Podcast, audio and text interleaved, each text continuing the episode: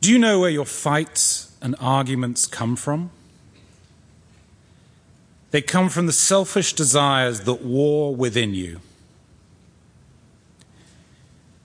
You want things, but you do not have them. So you are ready to kill and are jealous of other people, but you still cannot get what you want. So you argue and fight. You do not get what you want because you do not ask God. Or, when you ask, you do not receive because the reason you ask is wrong. You want things so you can use them for your own pleasures. So you are not loyal to God. You should know that loving the world is the same as hating God. Anyone who wants to be a friend of the world becomes God's enemy.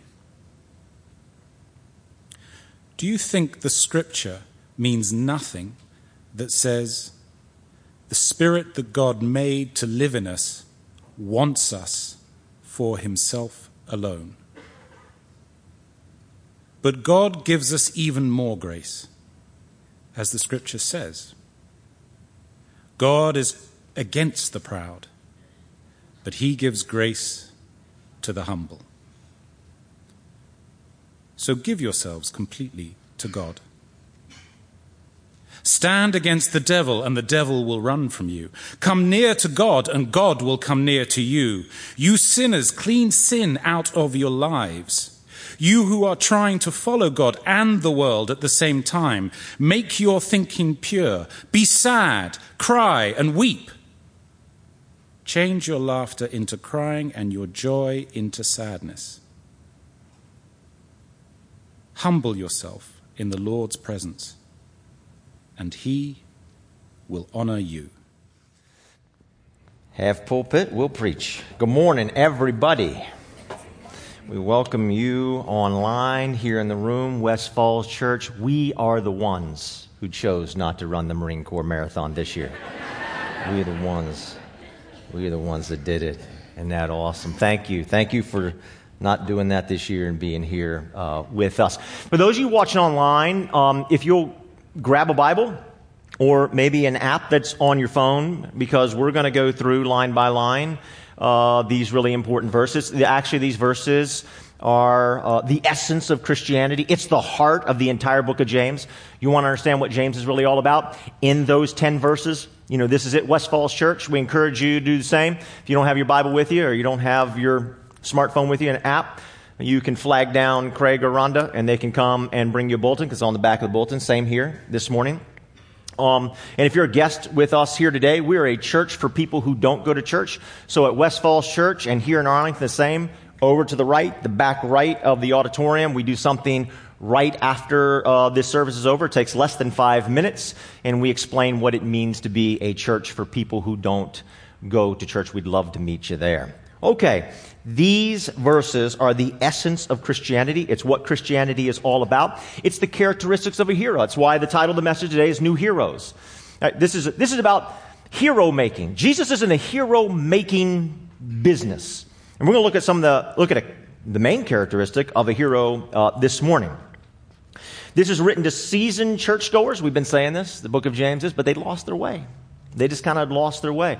And so he's been saying a lot of very important things to them, but here he's going to really bring them back to the one essential thing about being a follower of Christ. What is the basic doctrine all about? This is what he does in these, in these verses. It's quite fascinating. If you're a non-churchgoer. Right? So we have a lot of people here at Grace who watch online or in the room or at West Falls Church and self, you self-classify as not being a church person. You're like, well, I'm just here and want to like to, what is this thing all about? Well, here you go. You picked the perfect Sunday to be here because here is the essence of Christianity that James gives us. And it will be challenging. Like we walk out of here today and we read these verses from James and oh, I'm okay, great. I feel, I feel good. I feel good. It's kind of like if you go to the gym and you walk out and say, oh yeah, I feel good. I mean, you maybe feel that sometimes, but if you feel good every time you walk out of the gym, you got a problem. You need to go to a new gym, do something different. At uh, the gym this past week, the trainer screamed at everybody, if it doesn't challenge you, it doesn't change you. Okay, well, at some point, these verses here should be really, really challenging to us. This is what James is bringing to it. If they don't, then maybe we're not getting something that is here. Okay, here we go. We're going to go just line by line. So, verse number one. Do you know where fights and arguments come from? So he's asking a question. Where really do fights and arguments, where do wars come from? Where, does, where do communities break down? Nations break down? Families break down? Where does all the injustice and racism come from? Where does it all come from? Okay, line two. They come from the selfish desires that war within you. There's a war, he says, right at the beginning. There's a war going on. It's a battle inside of us. And what's the battle about? It's between selflessness and selfishness. So here we go. It's as simple as that. There's a war because of that. Verse 2. You want things, but you do not have them. So you're ready to kill and are jealous of other people. Now, they weren't literally killing. We don't have any information that in these churches that that was going on. But James is doing, like I've said before, he draws on the teachings of Jesus Christ more than any other writer in the New Testament. And you might remember from Jesus' famous Sermon on the Mount, where he talks about, you know, you, you have anger, but then all of a sudden he just leaps towards murder, right? Or that you talk bad about somebody and it's like a curse coming down. So he's using that same idea. Where does it start? Where does murder start? Well, it starts with anger. So literally they weren't doing this, but he's using the same idea that Jesus is from the Sermon on the Mount. You still cannot get what you want. So you argue and you fight. You not get what you want because you do not ask God. So there's a problem. They're not asking God. But then sometimes they do. Verse 3. When you ask, you do not receive because the reason you ask is wrong. And then here it is. Ready? You want things so you can use them for your own pleasures. This word is really important because it's the heart of what's being said. We've already talked about selfishness. He already introduced us to that word selfishness. Now he talks about pleasures here. What is pleasures here? This word means this and is really important. It's essential to this. Pleasure. To please yourself regardless of others. I'm going to say it again. To please, nothing wrong with pleasing yourself. Nothing wrong with pleasure. Nothing wrong with feeling good. Nothing, nothing, nothing wrong. But to please yourself without thought or regard for anybody else. Or if, if I please myself, if I advantage myself, whatever, to the disadvantage or the disregard of somebody else, this is what he is speaking of here. The idea of selflessness and selfishness. Well, you know, is, do, really good for me, but what my actions or my words or whatever, all the things we've talked about in James, it's hurting you. Ah, whatever. That's your problem.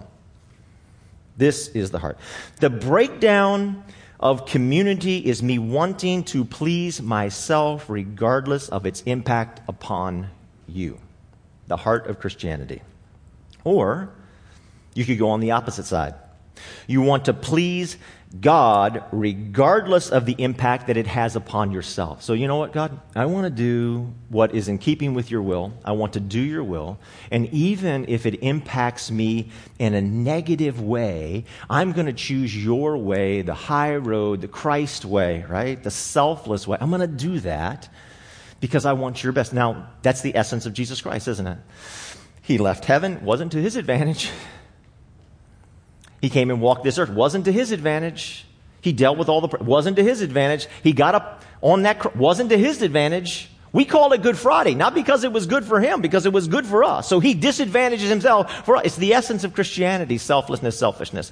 So this battle that's going on here. Matter of fact, Romans 15 says Jesus Christ did not please himself. So here's the war, here's the battle, here's what it all boils down to selfishness and selflessness. It's the essence of Christianity, it's what it's all about. It's the most important doctrine that James brings us back to here. I'm going to tell you a story this might make some people upset. I'm not trying to make you upset. I just want to relate a story to you, and it deals with selfishness and selflessness. Possibly you can take with it whatever you want. Many years ago, I asked uh, for a group of people to get together, two specific groups of people. Uh, we had a gathering for uh, single women and single men separately. Single women, single men. So, uh, my first meeting that night was with the single women. Huge, room was just filled. There was excitement in the room, right? I was there just to listen, and then I was going to ask some questions. I had a bunch of questions, and to see how the conversation went, and then I would ask other questions. somewhere along the night in this room packed with single women, the, the issue of marriage came up. And so uh, when it, when it did, I, I just simply asked, I said, well, just innocently asked, do any of you in this, any of you uh, the, in this room, would, when you want to be married? Not a hand went up, not a yes. And it was so quiet, crickets, I just said, oh, none of you uh, young, and they were all between 25 and 40 in that room, none of you want to get married. Finally, one um, well, was in her late 20s. She just kind of sheepishly raised her hand and said, Oh, you? Yes. She said, Well, yeah, I, yes. I would, yes. I would like to one day be married. Okay, good. And we had a great conversation, lasted about an hour and a half, that whole meeting. So then I went to the next meeting, and it was a room filled with single men. Right? And we had a great conversation. It was, it was awesome. It was about all the relationships that guys have with girls and the, the, issue of I didn't put the warning signs out, so I'll, I'll I will uh, guard my language here just a little bit. But you know, it, it got into physical intimacy stuff and all this kind of stuff like this. So somewhere along the conversation, this is what struck me. This is what I remember so clear from that night. I, I, I said uh, the issue of marriage came up, and I said, "Well, guys, I just want you to know that you know you know I had this meeting, and I just asked if any want to be married, and they all said no, right?" Okay, now here's where it happened. In unison, on beat, in perfect harmony with each other, 100% of the guys in the room said what? They're lying. They're li- it was like the Vienna Boys Choir. They're lying. Just, I mean, clear as a bell. It wasn't like, we think they're lying. No, no, boo! We're, they're lying. Well, what is it? They want to be married. They want, they, they want one man to be fully, fully committed for the rest of, to give themselves, himself to her always. They want that. They're lying. I mean, it got kind of emotional. Why? That's what they want. Well, that's not what they said. We don't care what they said. We know what they want. We know the reality. That's what they want. I'm just, I'm just, I'm toning, I'm toning things down for you. Okay? This is an emotional. Okay? All right, you ready? So the thought hit me because the physical intimacy thing had already come up. I said, Is it a selfless act or a selfish act than to become physically intimate with a woman that you have no intention whatsoever of marrying? Because you, are, you don't care. I mean, consenting adults, well, we don't care about consenting. You'd already know. I mean, you're the Vienna Boys Choir. You already said it. So we're quiet in the room now. You, you already said it. You already know. You already know the desire because you all said it. You're 100% in this room. Would that be a selfish or a selfless act then? Because you already know what she really truly desires. That then you would become physically intimate uh, with a woman when she really desires your entire life, committed completely to her. It's just a thought. Just a thought. You know, Maybe there's a different way. Uh, half of our church is singles. Uh, uh here's, here's the challenge. What doesn't challenge you doesn't change you. Here's just a, okay, all right. Maybe there's a better way to do, maybe rather than we look, go around walking around the world looking for what we can get, maybe we walk around as a single person looking for what we can give. And if, you know, women really want to be married and you're a single guy, maybe you're saying, you know, I'm, I'm going to be selfless, I'm going to be Christ like, well, then I'm going to Maybe, I don't know. You know, there's some single moms that would like a father for their child. Maybe that's kind of Christ like to say, you know what? You want a husband and you want a father for your child. I'm going to, I don't know if, well, there you go. I just thought there should be a challenging piece to the message. he says, you need to pray more. All right? Uh, but you kind of you need to check your motives. You know, someone said, I don't know who said this, but this is a great saying. The purpose of prayer is not to get a person's will done in heaven, it's to get God's will done on earth. That's a, I thought that was a great way to say that. Verse 4. So, you are not loyal to God. You should know, other translations use the word adultery, which they totally understood. We don't like, who, who you calling an adulterer? But they understood it because his whole audience was Jewish, and they understood their relationship with God as a covenant, just like a marriage. And he's, say, he's basically saying, You're playing for two teams here. All right. You should know that loving the world is the same as hating God, and anyone who wants to be a friend of the world becomes God's enemy. Do you think the scripture means nothing that says the spirit that God made to live in us wants us for himself. Ooh, that's really almost smacks of marriage there, right? What's being said here and what's been said constantly through these first four chapters of James is there's two ways to live. There's two teams to play for. Two teams. Two teams to play for. And you have to choose one. And they say, you're picking both sides. You should play for just one side. You can't, you can't like go back and forth and change jerseys all the time. There's two different things. This is why he talks about the double minded, the double minded, the double tongued from last week, the double booked this week, the double teamed, so to speak. These two ideas. There's two minds. There's two tongues. There's two teams. Pick a side. Choose a team. One team, he says, here's the world's team. Or even talks about the devil. You're seeing him talk about the devil. We don't like talk about the devil, but here's what sin is. Here's what the devil is, right? It's the untamed tongue. It's injustice. It's discrimination. It's selfish ambition. It's bitter envy. It's destructive pleasures. It is, in a word, selfishness. He's wrapping it all up for us. He's loading this passage with everything. Or it's playing for the other team. The other team is about selflessness. There's the one word that epitomizes Jesus Christ. And the essence of who Jesus Christ is selflessness. It's about patience and justice and mercy. It's grace. There's two teams God's or Satan's, heaven or hell's, this world or his world. This is what he keeps saying with this double thing and these two teams constantly here. Pick a team, choose a side. This is what he's saying. You can't act like, oh, I'm, I'm all into Jesus. Remember, this is about mature faith people. Remember, we're all, we're all together with that? About people, yeah, strong faith, all about Jesus. Let's go into the Bible. Okay, if you're doing that, then you have to act like you're really playing, playing for that team. Okay. How is this going to happen? How can somebody, because here's the battle, he admits it to us. This is a huge war inside of us. Look, if I didn't know I was a selfish person when I got married, I really found out I was a selfish person. Do you know what I'm saying? No, nobody knows what I'm saying. I really, you know, there is a war going on inside of me. I am shocked every day at my selfishness. And so there's this huge war. He says, how in the world are you going to win this war? He's getting ready to tell us by saying there's more grace in verse number six. More grace. How is this going to happen? More grace. There's a famous verse. I love it. It's in Zechariah chapter four. It's famous verse. Not by might. Anybody know it? Not by might, nor by power, but by my Spirit. Okay, we got some church people in this room. But by my Spirit says the Lord. It's a great verse. There's a verse that follows it that I actually love. It's one of my favorite verses in all the scripture. It says, Who do you think you are, mountain? Mountain means there's a problem. A mountain is a problem. Who do you think you are? And it says that mountain is going to be leveled. In other words, the problem is going to go away. It's going to be leveled. How? With shouts of, what do you think? Grace.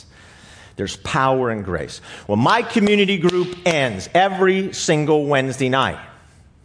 We all put our hands in the middle like a team, and I say grace on three. One, two, three, break grace. That's what we do. Why? Because with shouts of grace. Because every guy in that group knows one thing. We need God's help. Desperately. We need God's power, and it comes by the power of God's grace. So we shout, we shout grace. That's how you're going to get it. All right, let's move. Verse 6. But God gives us even more grace, as the scripture says. God is against the proud. He gives grace to the humble. So give yourselves completely to God. You'll look in some translations, it says, so submit yourselves completely. Matter of fact, if some of your Bibles does this, the heading for this whole section is those who are submitted to God. We don't really like the word submitted, but those who are submitted to God. And he's telling us what it means to be a submitted to God kind of person. Give, so, so give or submit yourselves completely to God. Stand against the devil and the devil run from you. Are you interested in the devil running from you? You know, look, I've, I've been in a lot of different church settings throughout my life. I've been in settings where people are like rebuking the devil. Get out, devil, you know. It was so funny. I was in a prayer meeting one night. My father-in-law was there, and he's just he he was just hilarious. He was just kind of say it like it was. And there was somebody in that meeting that night was like rebuking the devil, casting the devil out. And we walked out the doors of that prayer meeting that night. He says, "My gosh, did you hear the back door slam when that person started rebuking the like that devil just went running and slammed the door behind him." All right, how do you really how do you make the devil flee? Do you do it by saying, "Hey, devil, get out"? Actually, no. Actually, here you go. Here it is. He tells us. The person who is selfless. The, the submitted person is the selfless person. And the selfless person causes the devil because the devil is selfish. That's the essence of the devil. The selfless person causes the devil to run. You want to make the devil run for your life? Be a selfless person. He's really straight up about that. That's cool. Uh, uh, verse 8 Come near to God, and God is going to come near to you. You sinners, clean sin out of your lives. You who are trying to follow God and the world at the same time, make your thinking pure. Think pure. Think pure. How do you get God to come near you? How do you get? When I was in Bible college, I had a buddy of mine, and he was hilarious because there was no filter on him. You ever been around people like that? Just everything just came out, just came out, came out. And there was a missionary who came and spoke from India, and he talking about serving people, serving people who were dying right? People who were really sick and dying. And my buddy said, soon after the service, I want to go to India. I want to hold dying people in my arms so I can come back and preach with the anointing. The anointing means God's presence is on you. Now, here's fascinating. We think about this. Most people I know say, Yeah, I really want the presence of God on my life. I want God to be near me. And so my buddy, with all of his unfilteredness, was actually speaking something that was completely biblical and from the heart. What was he saying? I want to go and selflessly serve. I want to give up all the advantages of being here in the United States of America and all the comforts that I have of my home. And I want to go and selflessly serve people in very difficult, difficult, difficult situations out of love. Because if I do, God will be all over me. That's how you get God's presence on your life. So there's two teams. He's saying don't play for the devil's side. Stand against this team. How do you make a stand? You make a stand by being selfless. How do you stand against the devil, hell? How do you stand against everything opposed to God? Is you are selfless. You are submitted to God. The essence of sin, if you want to write this down, the essence of sin is selfishness. What is sin? Don't call me a sinner. Okay. All right. I won't call you a sinner. I won't call myself a sinner, but here we go. The essence of sin is selfishness. That's the very, very essence of what sin is. You want a, you want a theology of sin? The theology of sin is its selfishness. What's the essence of Christ? Selflessness. Selflessness. George MacDonald wrote these words The one principle of hell is I am my own. I am my own. I am my own king. I am the center of my life. My pleasure is my pleasure. My right is what I desire for me. Tom Howard, some of you recognize his name, Elisabeth Elliot. Tom Howard is Elisabeth Elliot's brother. Tom Howard said there are two ways to live my life for me or my life for yours. How do you think Jesus Christ lived? My life for me or my life for yours? Hell says, I will sacrifice you for me. Heaven says, I will sacrifice me for you. There are two opposite ways to live, and this is all that James is talking about here. Christianity is based on this. I'm willing to disadvantage myself for the advantage of you. That's Jesus. He disadvantaged himself for the advantage of us. It's the essence of Christianity. It's a battle, it's a war. There's two ways to live, there's two teams to play for. James says, stop playing for both sides, submit yourself fully to Jesus Christ, be selfless, and the devil will run from you. Final uh, verses here. Verse 9. Be sad and cry and weep. Why? I mean, come on, we have to be that depressed. Be sad and cry and weep. Change your laughter into crying and your joy. That never made a bit of sense to me. Change your laughter into crying and your joy into sadness. Why? We got a bunch of long faced followers of Jesus Christ. It's absolutely ridiculous. What he's saying to them is, is change, be sad and cry and weep. He's saying those are words that Jewish people would have understood to say, you need to repent of this. I mean, you're walking around saying you're a follower of Christ, but you're really, really selfish and you're arguing. You're, I mean, they must have had great church meetings. you know what I'm saying? Anybody ever been at a church meeting? Don't raise your hand. Where like all kinds of just foolishness broke out and people were selfish and arguing. Okay, well, this is their meeting. This is what they do. It's purely selfish. Maybe some of you have those kind of meetings at work. I don't know. Change your laughter into crying. Why? Why do I have to? Why? Laughter's good. It's medicine to the soul. What he's saying? Laughter here, and Jesus talks about it himself, is a careless laughter. It's like ah, whatever.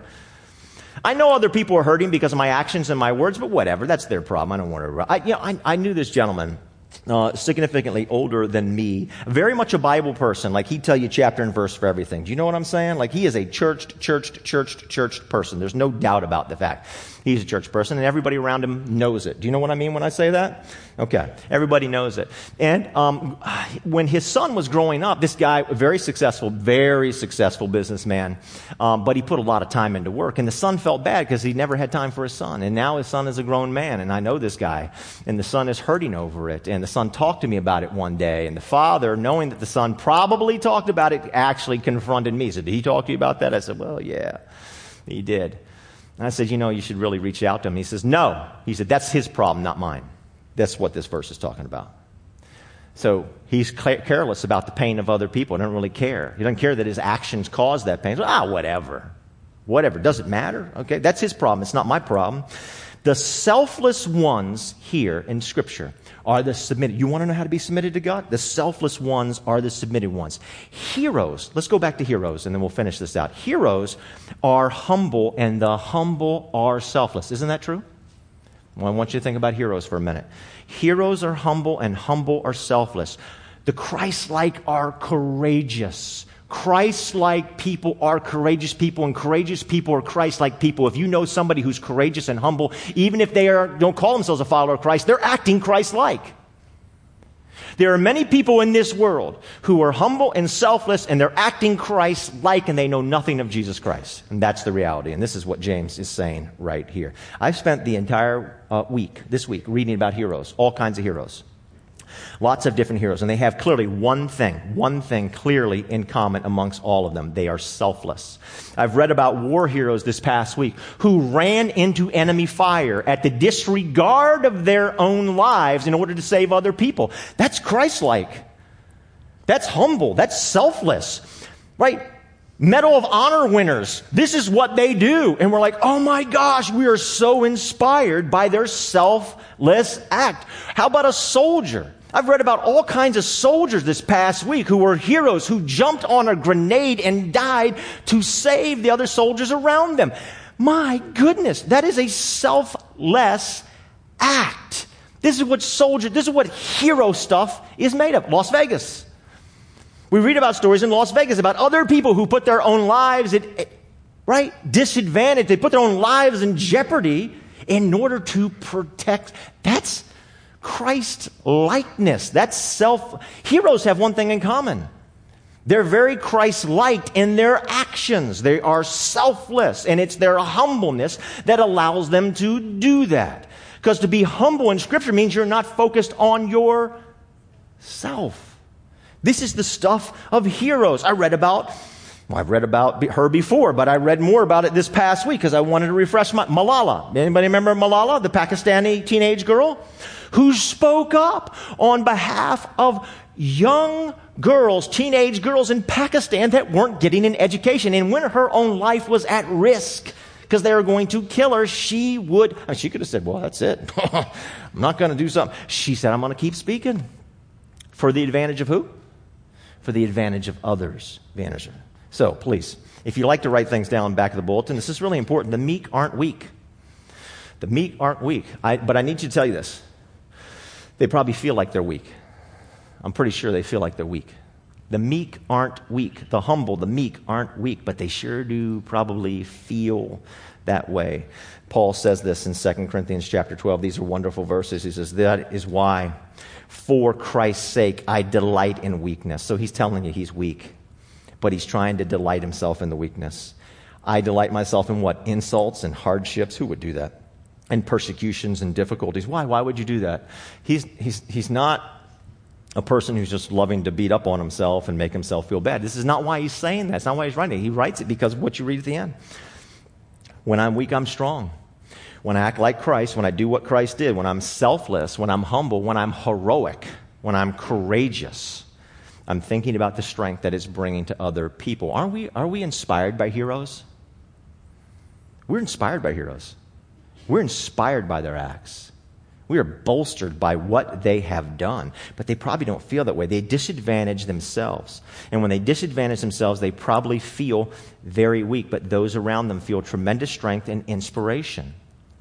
Mother Teresa, if you've read much about Mother Teresa, then what you realize is that Mother Teresa felt very much a part of her life that she was really weak. You know, she's just, she's, she, she's trying, but she didn't feel like, ah. I mean, she went through tough times and she talks about all these tough times that when she, matter of fact, not just tough times, everybody, where she felt weak. She went through times, long periods of time. She says, I felt really, really far, far from God. Isn't that fascinating? And yet everybody around her felt inspired. And they felt very close to God. Isn't that amazing? The meek aren't weak, but they probably feel that way. I, I need, this is why I'm telling you this. God wants to make heroes. Jesus is in the hero making business. And if you're like, oh yeah, I just want to, you know, I want to like glow all the time. You know, I want to feel good because that's how I'm going to change the world for Jesus, Jesus. What you'll probably feel is you'll probably feel weak. But people around you will be glowing. They'll be moved. They'll be inspired. You know, Mother Teresa stepped foot on a plane one time. The entire plane got up and gave her a standing ovation. The captain gets out of cockpit, takes off his hat, and walks down the aisle making a collection for Mother Teresa for her Christian mission in India. Why? Because people that got around her felt really close to God and they felt really, really inspired. She didn't feel that way, but they did because she was selfless. And because of that selfless, that's why we call it Good Friday. Jesus was so selfless. Who's a hero? Jesus is the hero making business to change the world. How does that happen? It happens through selflessness. Medal of Honor winners. I read a lot about Medal of Honor winners this past week. I watched videos this past. You know what some of them say? They'll say this. We say, oh my gosh, that was incredible. Hang the medal. We applaud this. Man, it inspired me. You know what they say? It was the worst day of my life. What do you mean it's the worst day of your life? Everybody else is like, whoa, we can't believe you did that. This is incredible. Let's have a parade for you. It's the worst day of my life. The meek aren't weak, they're very strong but they probably feel weak. Let's talk about Moses and we'll end with this. Moses was very, very strong. When he was very, very strong in himself, he was very, very weak. But after spending 40 years on the backside of the desert and learning humility and becoming meek, then he became truly strong, even though he did not feel that way. And because of his meekness, you know, the Bible says he's the meekest person to ever live. He's the most humble person to ever live. Think about this. Think, think. Let's think about heroes and cowards for a second. Moses faces down the most evil, most powerful force on the face of the earth. His name was Pharaoh, and he was holding people captive. He was holding people in slavery. How could he do that? What caused him to do that? His humility, his meekness. If he was a coward, what do cowards do? What do cowards do? I'm not, I'm not going to get in. Let's, can we not talk about it? Why? Because it's going to affect me. It's going to cause me a problem. So a coward is somebody who's like really, really self focused. Humble people aren't people who think little about themselves, they just think about themselves less, right? And so we see Moses is able to face down Pharaoh against all odds. Why? Because of his humility. We will never step up and be a hero. You'll never find a hero who is somebody who is selfish because they, they can't do that. Cowards, cowards are selfish. Humble people are selfless people, right? They think less of themselves. They think not that they're bad or anything, they just think about themselves. They're not self focused. They have self confidence, they just don't have self focus. Don't have self focus. They'll run through a hail of bullets, they'll jump on grenades, right? And when we hear about that and we see that, it inspires us.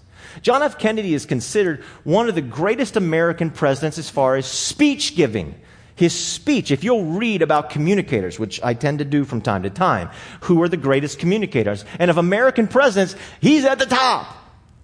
And what is his most famous speech? I'm going to give you one word. Let's see if you know his second word. Ask. Exactly. What was that about? That wasn't about serving me. That was about looking out and serving others. It's very heroic and it's very inspiring. It's very, it's very selfless. So in conclusion, I want to encourage you with two things about heroes. To be a hero. Two things I want to say about heroes. Number one, they look out. They look out. They consider the world around them. In the book of James, they were no longer looking out, they were just looking in. Their heads were down. They were like, Here, my world, as long as everything's good in my little bubble, I'm really, really happy. What we did yesterday is uh, it was a beautiful day yesterday, and my daughter's home from college. She's on college break, and so we decided to go on a hike up in the mountains of Maryland. Yes. And what you do when you're hiking is, is when you go up and down the mountains, there's all these rocks and there's roots and stuff like this, you keep your head down, right? You keep your head down. Well, what happens when you keep your head down? You miss things, like when you're supposed to turn. and we we added two and a half miles to our hike yesterday. I didn't think we were ever going to get off this mountain. It was terrible. Because we had our head down. We had to, you had to look up. And this is what James is saying, saying, look up, look around you. That's what heroes do. They look, they see what's going on around them. Right? When you hear somebody yell, look out! Right? They're concerned about, on the golf course, what do we yell? Four. Why? I don't want you to get hit in the head with a golf ball, right? If you didn't care, you'd say, whatever, man. I don't even like the guy anyway. I hope it hits him in the head, right? But, but, but when you care, when you're selfless, you say, look, this is what heroes do. You look out. You care for other people. You look out and you see the needs and you help with it. You look out, you do that. You look out and you help a person, even a person that frustrates you. You look out and you pray for people. You even pray and for and forgive your enemy, according to Jesus. Now, I don't know how you get much more selfless than that. You look out and you listen to somebody else's point of view, even when you don't like it. You look out and you bite your tongue when you want to say things that maybe aren't Christ like. You look out and you consider your words and deeds and how they might affect somebody else. You look out. Heroes are on the lookout, their head up, they look out they consider the world. Second thing is they jump in. That's really clear. Heroes jump in. They just don't talk about other people's needs. They just don't see it. Oh, I see the need. Have a great day. Eh, James already talked about in chapter 2. Oh, yeah, you have a bad, okay, good. I hope life is well with you. Continue on. No, they get involved. They jump in.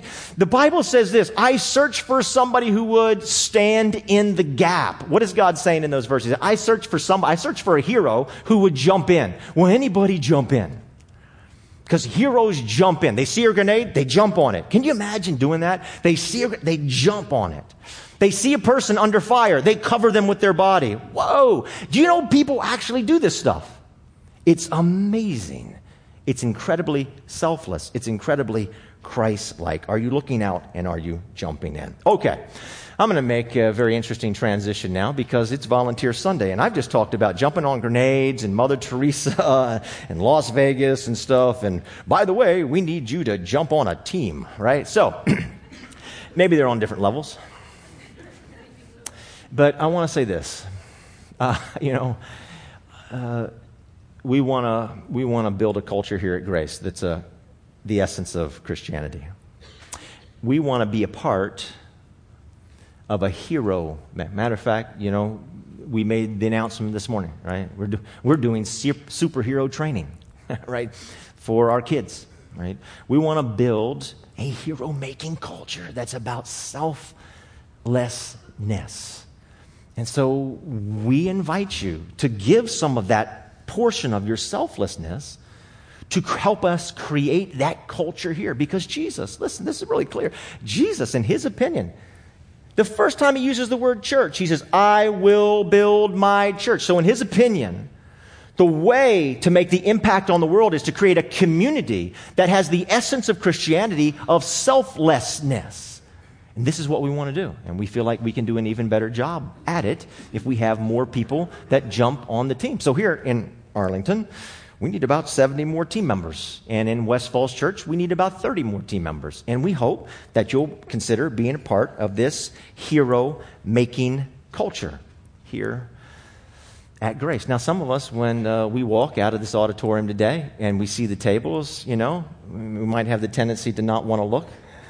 Or somebody with you might tug on you and say, No, don't look at that. Don't look at that. I just want to encourage you to be brave to be brave, to prayerfully consider helping us build a culture here at Grace that is about the essence of Christianity. I know this. I know this for a fact because many of you have talked to me. Many of us here have had bad experiences with churches. And I would imagine those experiences at the root of every single one of them is selfishness. And all we're trying to do is create a culture here of selflessness, and we want to ask you to be a part of that. And we consider every single one of our team members here at Grace to be a hero because it's heroic about what you do. So if you'll just consider uh, doing that with us. All right, we're going to pray, and, and I'm just going to remind you. You know, we've talked about some challenging things today. I hope it's I hope it's challenged you. If it hasn't haven't challenged you, then it's kind of been a waste of time, but hopefully it's been a little bit of challenging uh, to you. And our prayer team is over here. Love to pray with you, and both at West Falls Church and here in Arlington at the back right. We'd love to meet you and uh, tell you what a church people church is. Okay, will you pray with me, Heavenly Father? Uh, we've talked about the essence of Christianity. We've talked about the essence of Jesus Christ. And though it's not exciting to think about being selfless, boy, it sure is inspiring for people around us, and it sure does advance your glorious cause in this world, and it surely is heroic. God, you are calling and asking who will stand in the gap, who will be a hero. Lord, would you touch all of our hearts and help us to win the battle of selfishness inside of us and be selfless, Christ like followers for the glory of your kingdom. In Jesus' name, everybody said, Amen. God bless you. Have a wonderful day. Thanks for listening to this week's message. Grace Community Church, a church for people who don't go to church, meets on Sundays at 9:30 a.m. and 11 a.m. in Arlington, Virginia. Connect with us anytime at trygrace.org.